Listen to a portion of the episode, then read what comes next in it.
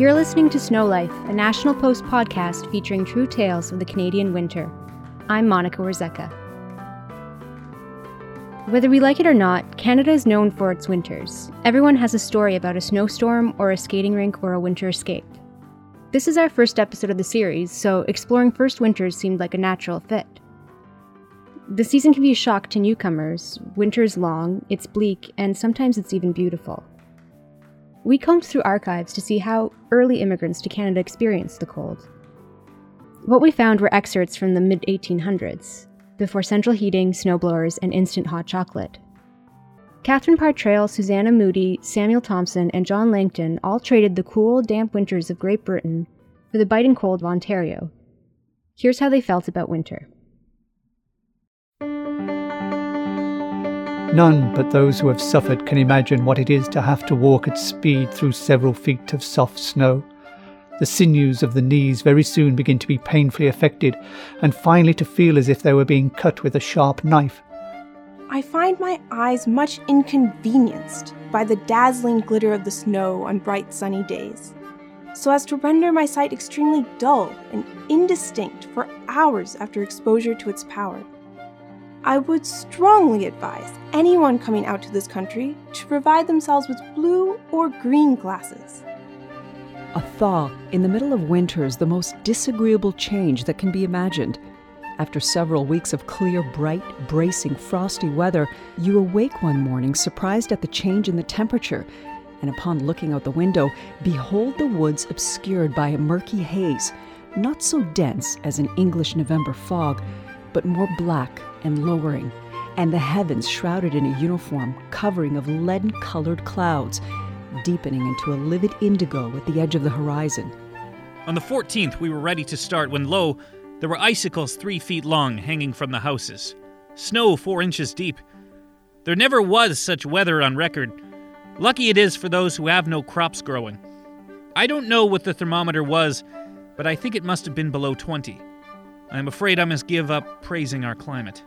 Wolves often disturbed us with their hideous howlings. We had a beautiful liver and white English setter called Dash with her two pups. One night in winter, Poor Dash, whom we kept within doors, was excited by the yelping of her pups outside. A wolf had been seen prowling near, so we got out our guns and whatever weapon was handy. She rushed out in eager haste, and in a few seconds we heard the wolf and dog fighting with the most frightful discord of yells and howls that ever deafened a human ear. Last winter, they say, was an extraordinarily cold one. Cold enough, certainly. Many mornings, my cattle, having lain down during the night, were so stiff that we got them up with difficulty when the sun had been an hour or two up. In this helpless state, it is said many cattle were eaten alive by the pigs. Next morning, we followed the track further and found at no great distance another similar spot where the wolf had devoured its victim so utterly that not a hair, bone, nor anything else was left save the poor animal's heart, which had been flung away to a little distance in the snow. The snow no longer hard and glittering, has become soft and spongy, and the foot slips into a wet and insidiously yielding mass at every step. From the roof pours down a continuous stream of water, and the branches of the trees, collecting the moisture of the reeking atmosphere, shower it upon the earth from every dripping twig. You say you fear the rigors of the Canadian winter will kill me. I never enjoyed better health, nor so good, as since it commenced. In spite of its length and extreme severity, I do like the Canadian winter.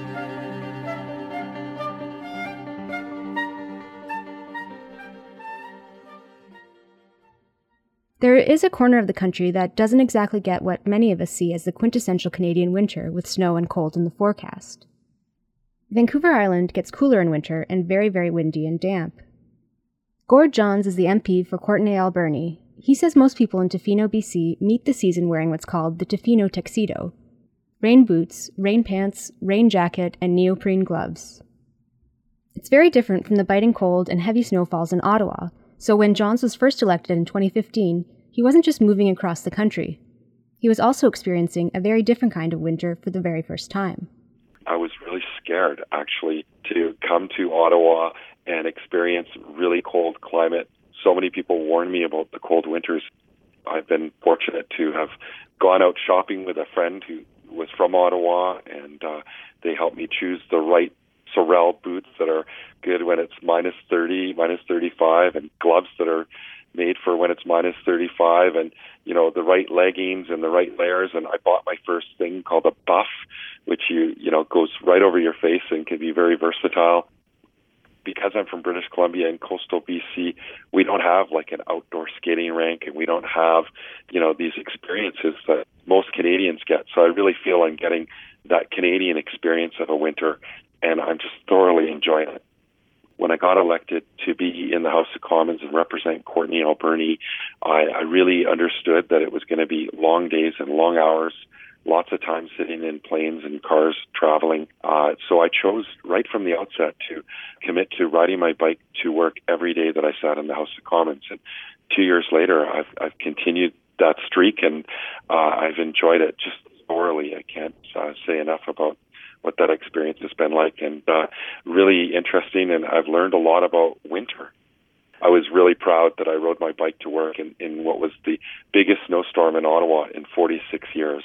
To step outside and, and see snow as high as it was, and to carry my bike over a snowdrift to get to the road, and, and no cars were driving almost that day. So uh, it was a really easy ride to work. I saw many people try to dig their driveways out just to get to their car. Uh, I was probably at work before most of them had even made it to their car with their snow shovels. So I, I felt pretty good about the decision I made to, to cycle to work every day.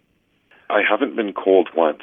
I've really found it exciting. Uh, you know, I've been through conditions where there's flooding and I could ride my bike through that and through slush and through rain and ice rain to uh, snow, you name it to be in Ottawa and see the landscapes blanketed in snow. It's just so refreshing, so clean and crisp and and uh, beautiful. So it's been a, a great experience to be able to really feel the extremes of of Canadian climate in winter. Sometimes an introduction to the Canadian winter can be much, much harsher. Last year, two men made headlines after being discovered with severe frostbite near Emerson, Manitoba on Christmas Eve. They had fled Ghana fearing death, ending up in the United States before crossing the border into Canada. The National Post's Joe O'Connor spoke by phone with both men, now in Winnipeg. Seidu Mohammed and Razak Iyal's journey to Canada started in a Minneapolis bus station on December 23, 2016. Both men were originally from Ghana, and both were from the capital city of Accra. Even so, they'd never met before.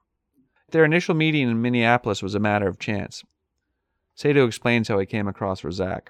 He's the only black guy, like uh, who is sitting there in the bus station. When I went to him and asked him where is he from, and he told me he's from Ghana, and I told him I'm from Ghana. So that's where like we started speaking our local language. He told me he's going to Canada. Then I also told him I'm also going to Canada. So it's like a coincidence. We made the journey together. The bus station appears to have been a well known gathering spot for border crossers.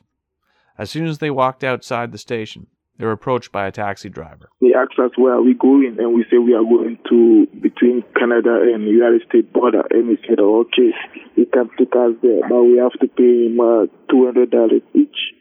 Yeah, we pay him two hundred dollars each because of how desperate we are to leave the United States.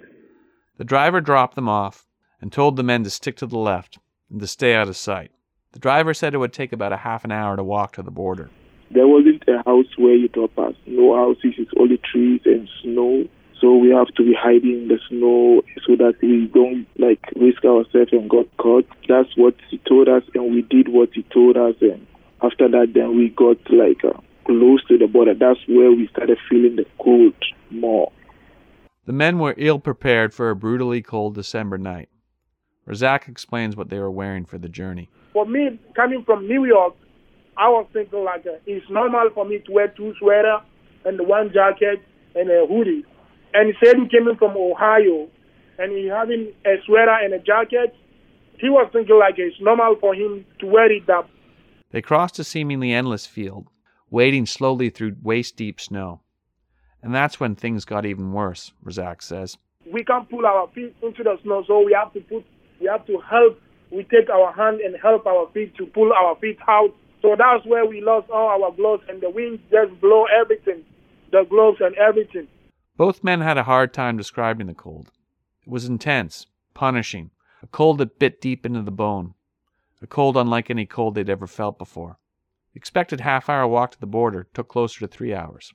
Finally, though, they reached Canada, the shoulder of Highway 75. So we were standing there for almost seven hours. When I touched my body, I can't feel it move. I can't feel anything on my fingers. I can't feel anything. And he was saying that, me too, I can't feel anything. Their ordeal wasn't over. They weren't sure how to find immigration. It was the middle of the night. Seidu's eyes were frozen. He couldn't see. They needed help. We were stopping all the big trucks. No, none of them stopped. Razak said we should give up. Then I also said, I told Razak, yeah, we, we, we have to give up. And I told Razak that anything that happens here, it happens for a reason. We know we have tried our best trying to survive, trying to be safe, but this is how it's going to end. Razak says it was a mistake to have left without checking the weather. He understands this. But the U.S. immigration authorities were calling him. They'd even searched his uncle's home. He'd been detained before. He was afraid, and the decision to cross the border was hastily made. We all go to school, and we all can read and write, and we, we're using the, the smartphones. But we are desperate to leave the country because of the immigration system, and we don't want to go back to Ghana to go and lose our lives. They waited for hours in the cold and the dark and the snow. We about to give up, and we saw this big truck. We waved him. The truck driver stopped and came down and came and helped us and put us in his truck. He was asking us where are we from, and we told him we are from the United States. We want the immigration. The truck driver called an ambulance. Both men were hospitalized for much of the winter. Seidu lost all his fingers to frostbite. Razak had nine fingers amputated. He only has the thumb on his right hand today describes what it was like getting the news that he would need to have his fingers removed. On that day, it's very, very emotional for me. I cried from, I cried all day. I cried all day because I never imagined such a thing can happen for me in my life. Despite the pain and the difficulty of losing so much, Razak still thinks of others. He feels for his friend, Seidu. With one time that I have helped me a lot. I'm happy for myself, but I'm thinking about him too. I wish he's also had one time with him so that he can see how it is. Seidu doesn't regret coming to Canada, despite the physical cost. I see, even when I came here in these difficulties, I see there is still a lot of good people here who are encouraging us, making sure that we are okay, we are independent, and trying to help us. Both men have been granted asylum in Canada. Though initially concerned about how they could even find work, given their amputations, they're hopeful. Razak, was a successful businessman in Ghana, has been taking business courses in Winnipeg. The men who met as strangers in Minneapolis and risked everything to come to Canada are now good friends. Every day we see each other. Even when this morning I was sleeping, he's the one who he's the one who wake me up because he called me asking me about something. He's like a family to me here. We are like a brothers now living here in Canada. We stick to that until death. This is their first true winter in their adopted home. Now it's the next phase of their journey, and there's no looking back.